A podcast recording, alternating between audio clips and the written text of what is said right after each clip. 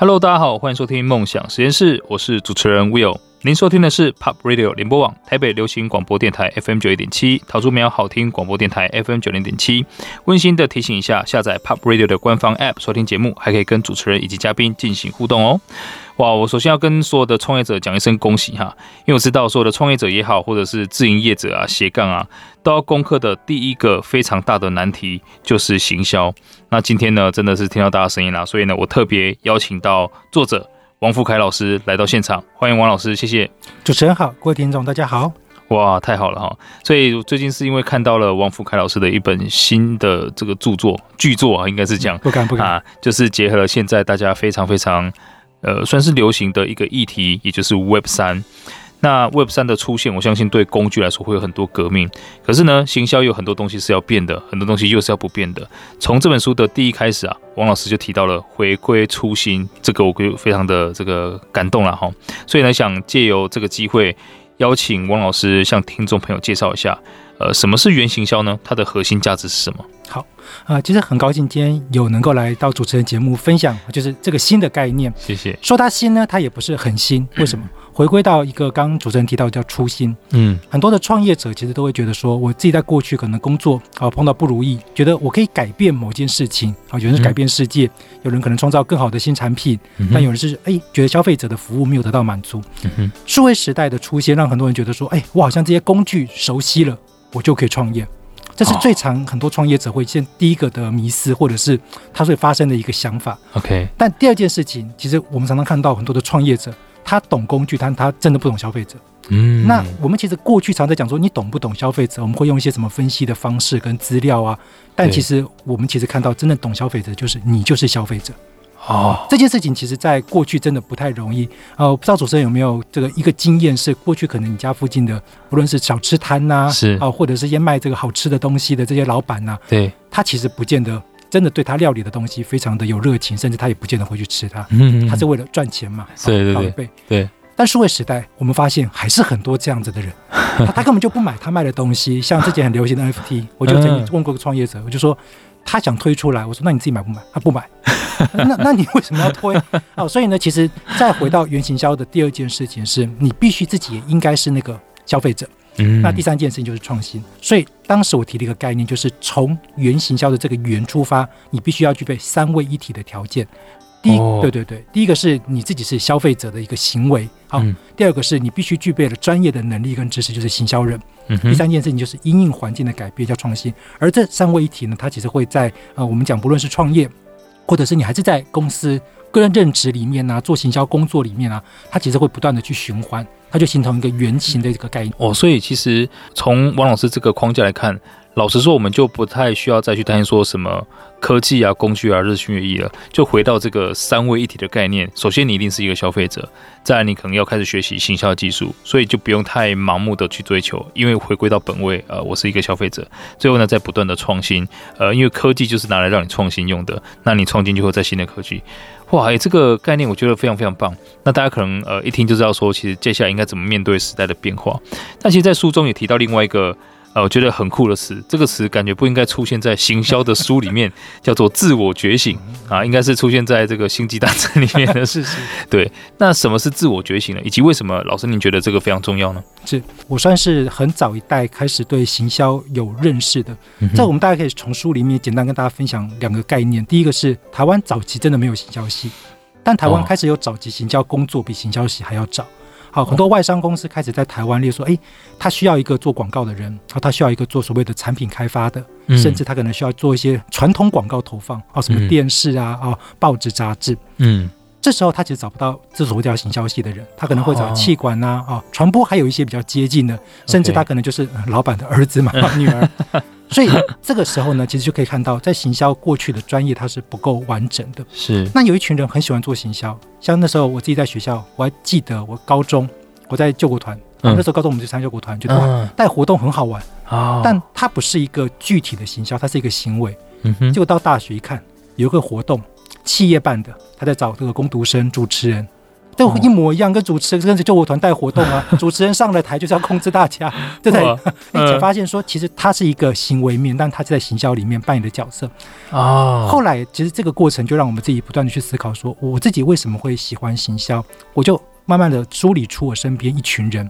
他可能是创业者，他有这种的对行销的热情，嗯，还有一群是他当然不见得有能力或有勇气要走到创业，但他真的是心里有一个对于行销的理想或梦想，他觉得能够把一个专案做好啊，让大家看到我的作品啊，行销广告的一个作品，嗯、或者说我完成一个专案，一个好的产品上市了，从消费者的认知曝光到改变。嗯，这这其实需要一个人自我觉醒，而不是说做一件事，因为做一个工作，他是等待工作给你薪水，让你完成这件事啊。哦、对，那当然这两件事有个背后的原因啦，就是我自己算是比较偏工作狂一点，就是我比较喜欢工作，就是之前常有人问我说，哎，我大概什么时候会有我的娱乐？嗯，我的娱乐就是在工作之外的另外一种工作。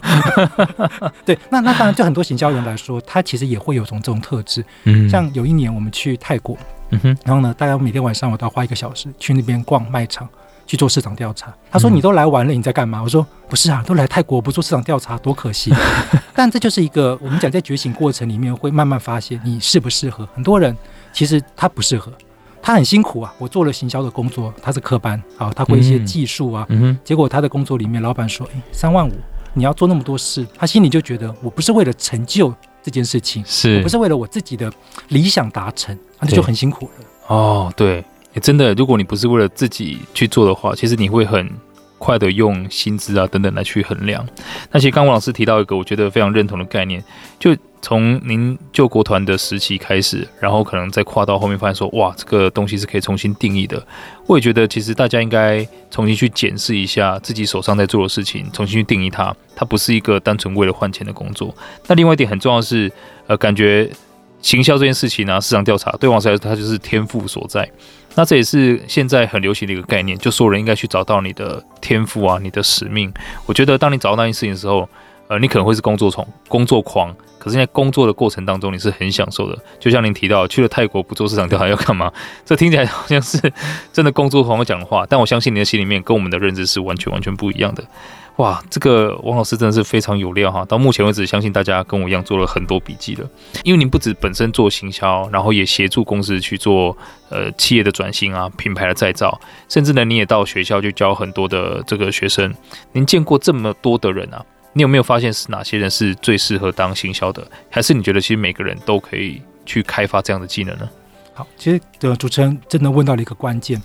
在有很多的老板啊，这个就是我们讲到的这种传统老板，对，他觉得公司经营的发生问题，就是因为行销做不好啊。那当然这是一个前提，嗯哼，所以你说他到底适不适合做行销呢？啊，这是先讲一个问号。嗯哼，第二种人就是他觉得自己每天都充满了想法，哇，看到什么东西都觉得哇，我好有想法。但那个想法呢，有的很拔辣，有的呢没什么用。那不论他是成为创业者，还是他进了一个公司，然后担任一些行销的工作，他总觉得自己就是。很辛苦，好，嗯、那我们回归其实行销的人才，然后行销人才培养，因为我自己身份其中有一个就是人才认证培养的这个理事长，是我们发现大概分两大类，一种是可以被培养的一种是真的比较难，它更像天赋。嗯、哦，比较难的那个我先讲，就是说像有的人他可能就是对于某件事情的敏感度，或者是对视觉设计啊啊，或者创意的想法，他真的就是自然就会想起来。嗯、就像我我很多年前，我们还在国中，嗯，好写作文。那时候说真的啦，谁会觉得说写作文它是一个适合拿来生存的事？对，真的没有。对，然后那时候当然因为刚好我作文成绩比较好，嗯哼。可是等我比较大的时候，他可能就想说，哎，用写文案啊，写这个内容，写社群的内容，甚至写书，这就叫天赋，就是你很难说靠单纯培养。是 copywriting。对.对。但是另外一块就不一样，另外一块就是真叫做就我们讲到的，你培养后它可以带来一点结果，比如说你多看资料。哦，你可以对分析策略是有判断的哦。这时候很多的人，他其实他就会碰到撞墙期，其实因为他第一个书看不够，资料看不够，所以他对资料判读是不够的。第二个，他的视野不够。好，他可能并没有看到更多的案例啊，好，更多成功的对象啊，或者是竞争者。嗯，最后一个就是他自己没有给他自己一个期望。好，就在学习的过程，我要学到什么？像有的人去读，不论是这个硕士、博士啊，好，还是大学，他没有那个标的，他只是我学了，但没有标的。所以这两块，一个是可以透过自我的决心，然后找到一个好的人能力，但另外一个是需要去培养的。哦。哇，其实这也让我想到一件非常重要，对我来说印象深刻的话。当然，大家会觉得把自己的失败啊等等的归咎于说我没有天赋，可是就绝大多数人的努力程度而言，其实都还不到比天赋的地步。所以借由刚刚王老师的分享，我也相信大家应该知道说，呃，就算你觉得你没有天赋啊等等的，其实还有很多东西是可以系统化去培养。那到到那个时候，你会发现，就算你没有天赋，你已经很有成就了。那现在回归到一般大众了，现在很流行一个概念叫个人品牌，所以呢，想借这个机会，代表所有的广大朋友们好，包包含我自己啦，就王老师您的。概念，你的专业来看呢、啊，如果一个人想要建立个人品牌，他的第一步应该怎么做？我们应该怎么开始去进行所谓的自我定位这一块？好，呃，这个时候其实很有趣的是，在我书里啦，看我自己过去有一个很关键的经验，嗯、我怕说话讲了之后打击主持人的信心，就是我其实认为个人品牌不应该刻意去经营，甚至很多时候我们不应该太刻意的说我要去做个人品牌啊，哦、不是说它不重要，是。太刻意这件事情，常常会发生悲剧。嗯，好，我举两个例子。第一个是，很多时候呢，我们会看到那种咖啡店的老板啊，因为是我自己老家在永康街，很多咖啡店老板是比较老一辈的咖啡店，其实那个店很有特色啊，嗯、咖啡本身也不错喝，但是呢，他没有把他的品牌就是曝光给经营起来。嗯，但是他一样活得很好。哦，就是消费者他其实，在整个疫情期间，就是我我每次去看他都还活着。好，嗯、经过了这两三年，他还活着。嗯哼，好，那另外一种就是。一开始的时候，社群媒体看到 KO 有疯狂的去做推播啊，大家不断的曝光，然后呢，哇，一开始排队前面二十个人、五十个人，过三个礼拜之后呢，哎，剩五个，再过三个礼拜呢，收掉，只剩老板了，过三个月之后收掉。哦，对，那这就是一个很现实的一个考量，就是个人品牌跟品牌它有一个很大的关联性，就是品牌它作为形象，它是被人认识。个人品牌就如同，如果今天像主持人好了，可能在不论是创业啊，或者是我们主持啊，各种专业很好，大家看到之后，只是我们需要把它给具象化，哦就是哦，知道做这些事情的人原来是这个人。OK，那这个时候个人品牌它开始就说顺水推舟。那为什么我说比较？避免的要小心的，就是为了做而做。像有时候有些这个突然之间出现了啊，但我们都不去对 对这个对号入座啊，KOL 啊啊，或者是我们讲到一些这个突然出现的知名人士。对。你，你看他过去，他可能没有什么成功的案例啊，或者是他也没有什么比较基础的能力，但是因为他的声量突然很大，我上了节目突然很有名，OK，或者是哎突然出了一个什么，不见得到书，就是写几篇文章，先社群嘛，突然爆红，哎，大家开始就找他啊，不论是做什么合作啊，曝光，没有多久就不见了。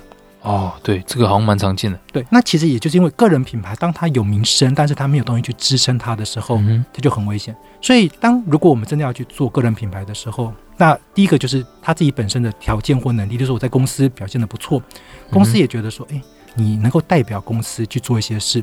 所以很多的企业发言人，其实说实在的，他都已经具备了一定的个人品牌的知名度，只是他把他这个具象化做得更好一点。就是，诶，公司给了他这些条件之外，我们自己本身呢，也可以去做一些，例如说专业文章的分享啊，啊，或者是说在一些比较特定的主题当中啊，告诉可能有兴趣的朋友，这个可以怎么做，啊，如何帮助大家做更多事情。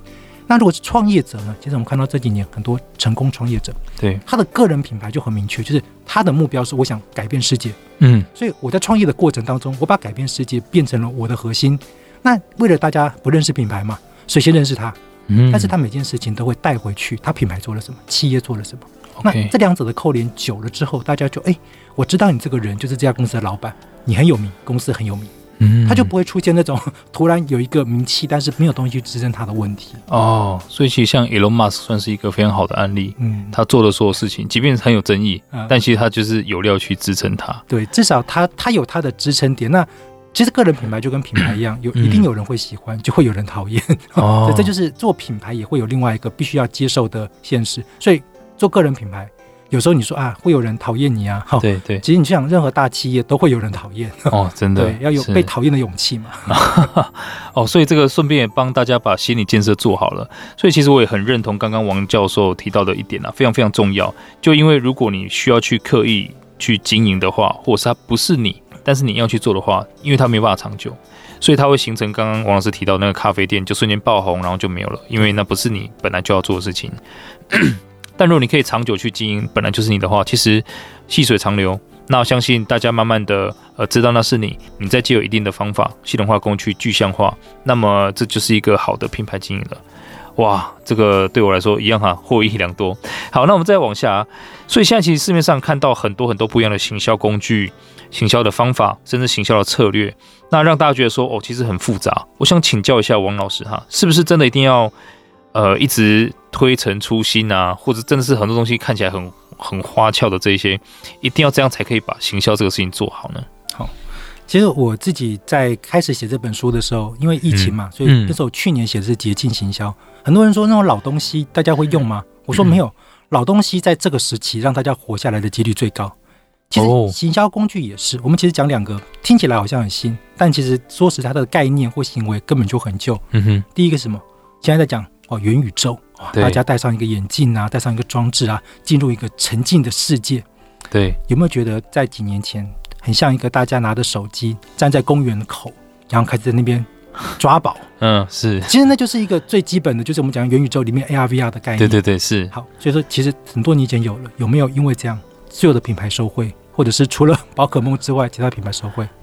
其实没有，没有，不一定。嗯、好，那第二个，当我们现在在讲说哇。这个要去做 NFT 啊，啊，做这些所谓看起来很花俏的一些这个财务操作，嗯哼，也有品牌成功，好像之前有盐酥鸡品牌嘛，对，它正是老品牌，好，大家觉得哇，要年轻化，做了这件事，嗯哼，可是后面第二个、第三个、第十个，谁？就是这时候很多的品牌，它并没有第一个达到品牌转型的目的，它也没有策略去推动，到底它的价值是什么？是，最后多数人其实根本也没有见得兴趣去买它，因为毕竟并不是每个人都要买一个去支持老品牌。好，所以这时候很多花俏的工具，尤其是新工具，嗯哼，它第一个对应不到消费者，第二个就是凯前面提到的，其实这个经营者或行销人，他自己也是为了追随着某一个潮流而被迫做，结果等到时间一过，哎，成效不佳，要么就自己扛着责任帮你拍拍屁股。反正公司赔了钱，嗯、所以其实很多数位工具或新工具，其实不见得一定是急迫使用，或者是更新啊，跟着这个潮流的更新就一定会更好。但是旧工具有一些必须要用新的概念去做，好，例如说社群，好，就以前办活动，好，等待大家来嘛。现在是社群上面，然后一个告诉大家说我的活动地点啊，活动的流程，再让大家到实体，哎，那效果就会比较好。哦，OK，所以其实真的。呃，这又让我想到一开始王老师分享的那个三位一体的概念：消费者、行销人以及创新。那如果我们一味的追求所谓的这个行销的工具，还有创新，忘了回归到消费者的话，它其实真的会很吃力不讨好，而且不一定可以成功。但反而是我们回归到旧的这些概念，您刚刚提到一个很重要的观点哈，老东西让我们活下来。所以在这时候，我们去加一点新的工具，实现它，让它变得更好，反而是一个更好的策略。哇，太棒了哈！那那从老师的观察，这个您觉得目前台湾的创业环境怎么样？好，嗯、呃，因为我自己当时的时候做的是管顾公司，啊、呃，那管顾公司的环境比较特殊，就是它的这个主要的大的品牌或大的企业，呃，都是政府的延伸单位。好，所以呢，我们其实比较特别，就是我们切了一块是属于专业的整合行销策略，我们帮企业做这一块。嗯，但是呢，这因为碰到疫情，所以大家其实没有多余的费用，所以后来另外一个就是说品牌转型，那就很多中小企业就需要。所以像这个部分的创业环境，其实受到疫情虽然有影响，但是还好，因为它有基本的专业能力嘛。对，好像我们都是用我们自己的这个到 know how，我们自己写出自己的 know how。嗯，可是如果从外部来看，有很多的创业环境就不一定。像我最近碰到的，像健身，然后最近听到健身，其实因为健身房有一些门槛，但是毕竟进去的这个条件没有这么高。对，餐饮啊，创业很多人在疫情期间有的倒了，就会有人想要自己出来。对，这些它的门槛因为相对低，所以大家看到了机会。但是这个创业环境当中有很多的限制，例如说资源的取得。是，你要去贷款，你真的有办法还得了还还得了钱吗？啊，或者是说消费者对于新的话题，他突然之间大量爆炸。嗯哼，毕竟大品牌大品牌每天去洗脑，小品牌你能够看到两则，所以专业环境就会导致了产业类别的高低落差非常大。嗯，那拥不拥有资源跟这个创业者对于这件事情他的真正了解程度差异非常大，很多人不了解，然后投进去了。然后洗完头之后才发现就断头了，这这是常常会看到，所以说这个环境就在产业别之间有很大的差别。哦，所以其实真的从我们的创业环境来看，大家还是要先不要盲目的追求了。所以其实好像我感觉到用三位一体的概念回归到创业这件事情，它跟行销是扣得起来的。嗯。呃，就是回归到你是消费者，那你希望可以有什么样的产品？那我相信，如果你喜欢的话，你也可以做得长久。哎，所以呃，像王老师，你有在自己去辅导一些人进行创业吗？OK，呃，虽然是有，但是我们会很挑产业别啊，okay. 挑产业别哦，以产业别的。哇，真的太好了哈！所以刚刚的第一段、第二段，我们发现王老师他讲话真的是很有逻辑，而且真的是呃条理式，然后层层的堆叠，接着又回扣到本来的主旨。也因为这样子，我更相信大家如果可以去看一下《原型校》这本书，真的会有很大很大的帮助。那现在也要请王老师分享一下，那就您的观察，可能台湾目前有哪些产业是您觉得有机会的，大家可以开始考虑或学习的呢？好。呃，我自己最近辅导的两个类别，我跟这个主持人，你看那各位听众稍微分享一下。是，呃，第一个其实是所谓的健康餐盒的领域。哦，其实健康餐盒是一个比较特殊的名词，就是哎，突然之间疫情，很多健身的啊，啊，在家居家隔离的啊，或者这些他必须要在家里面吃好一点的对象。对，所以这时候他觉得哇，吃一个健康一点的东西，但是里面丰富一点，他可以接受。所以这个产业其实在很早期是不太容易成功的。大家谁要花两百块钱、一百八买一个 看起来比较高级的便当？但是呢，疫情让这件事情开始有不少人可以接受。我还记得那时候我有一个月，几乎每个礼拜，就是这个月每个礼拜至少一到两天，一定要去吃一个牛腱便当。那但是这有一个风险，当你一个月过后呢，你终于腻了，于是每次经过呢，你就怎么样想避开，有没有？但是其实，在未来的趋势里面，就是以台湾在整个。发展过程当中，健康的需求它是一定会存在的。哦，但是这时候呢，如果你是创业者，你就要想一个问题了。既然有很多年轻族群过去是因为疫情吃，你再用这个诉求，它一定会失败。所以回归我是消费者，我其实就想吃一些健康，但是不要再跟过去一样的食材。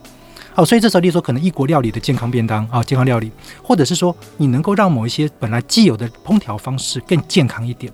这时候，第一个，你自己是创业者的时候，你可以去用创新的角度。第二个，你是消费者，我我也不想一天让我吃很腻的东西，但是我还是不能脱离健康这个诉求。第三个，让消费者看到你做了什么改变。好，所以呢，当然就这个行为，它是一个很明确，就是有机会，但是呢，要怎么去做转型？再就是银发的健康便当，好，银行的这个健康餐盒，它其实是在过去的诉求里面比较相对少被开发的。可是呢，这就是创业者你要去想啊，如果你自己不是银发，不合理，那你家长辈，你可以陪他一起吃。好.像我每个礼拜我都会陪家陪长辈一起吃饭，你就会去看呢。好，这个但是不要讲一个不太一样的例子。像我家长辈七十几岁了，嗯，我大概每个月回去，他们都会买一次麦当劳。哎、欸，吃炸鸡啊！我说好健，他说好健康，因为很健康才能吃炸鸡嘛。他们好健康，可以吃炸鸡，然后吃炸鸡好健康，这他们的逻辑。但是哎、欸，你就发现还是有一群长辈。他吃炸鸡，他其实很开心。嗯、所以，如果你能够做一个健康长辈的炸鸡，嗯，又符合健康餐盒，没有？好，你又能够符合让长辈觉得吃的味道是好的。所以，这就回头来讲，像第一个就是说这种餐饮类型的特定产业别是。那第二个，其实我要讲的就是在未来当中的服务行为。嗯，其实过去的服务行为里面，例如说像什么外带外送啊，就是要服务行为，透过了中介行为。嗯、可是呢，在台湾有很多过去像办公。他可能开始会有说的共享空间、共享办公室，对，好，或者是说有很多，例如说，哎，有人会想到，我听你在做一些线上的社群的这个沟通啊，甚至甚至有点像是网这个小编呐、啊、啊媒体代理啊这一些，个人工作室，其实这一块在过去它其实比较辛苦的，可是疫情后，我认为它会有一个很大的成长，原因其实很简单，是因为。传统的一些代理商、媒体代理商，或者是一些所谓的广告公司、数位公司，嗯，他们比较习惯对大客户沟通。可是，当你大量新崛起的小企业、微型企业的时候，他们很难去指引。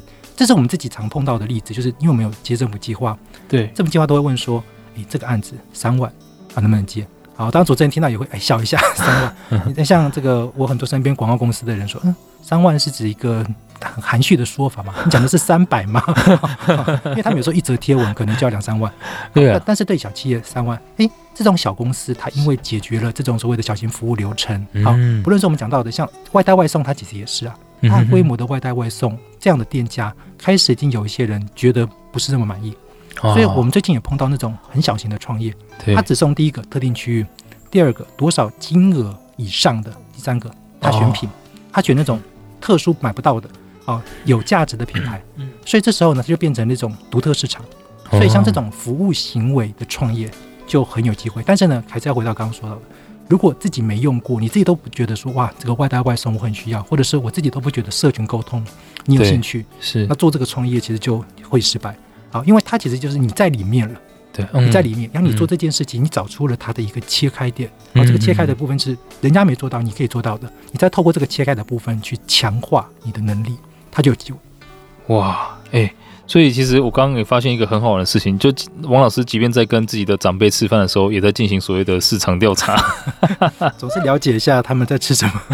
哇，哎，所以其实对，真的提到一个很重要的点，就是呃，我们因为我们是进行投资的嘛，我发现很多公司在疫情之间爆发的，但是它真的是因为疫情这件事情爆发，比如说口罩，嗯，对，但是很多是因为疫情爆发之后，大家意识到它的存在。那比如说 Zoom 好了，所以其实从王老师这个案例来看。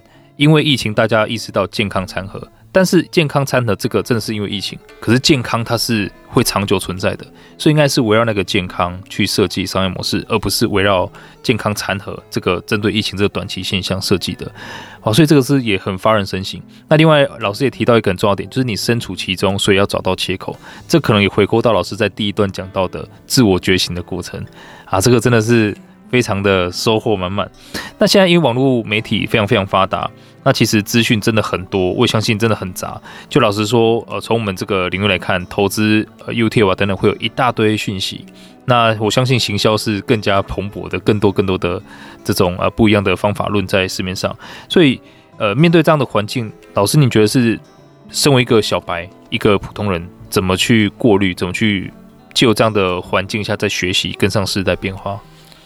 那其实当然，就从 FB 开始，大家开始发现说，不是面对面这件事情越来越重要啊。大家可能在这种虚拟环境里面开始去建立自己被看到的机会，好，甚至有很多时候，你透过这样的方式呢，你去传达你的想法。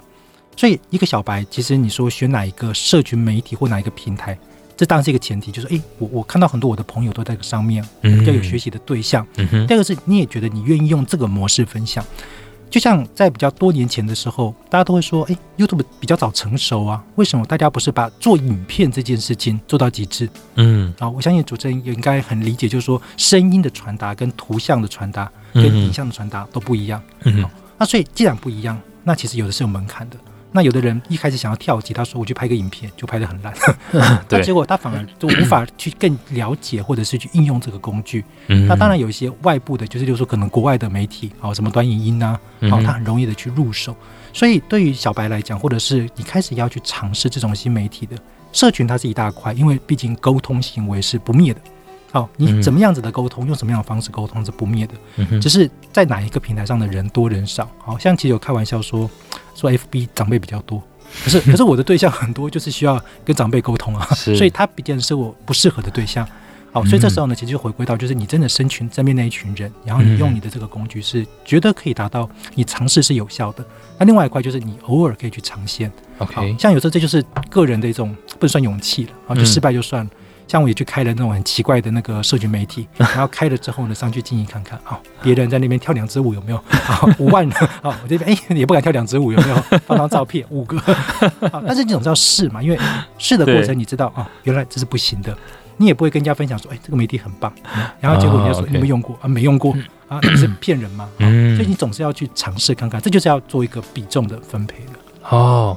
诶，那这样其实我也蛮好奇，就老师您平常工作真的很忙碌，又要写书，又要辅导企业，要教学生。那您自己在生活上面的作息是长什么？有没有在睡觉？我大概平均啊，就是正常的睡觉时间三到四小时。三到四小时啊？所以我今天早上大概五点多起来的。那都是凌晨一两点才睡？对，要看有没有写书，因为写书需要集中时间，所以有的时候我是例如说十点、十一点，我就会先睡，然后睡到两三点。有时候可能就是一直忙忙到晚上十二点到一点，我一定要睡，然后早上在五点再起来。因为以前年比较年轻的时候，体力比较好，那时候我可以在一个学期，然后对，就是开在七八个学校的课，然后开三十二学分，而且不是在单一县市，在不同县市。现现在不行，现在体力比较差了。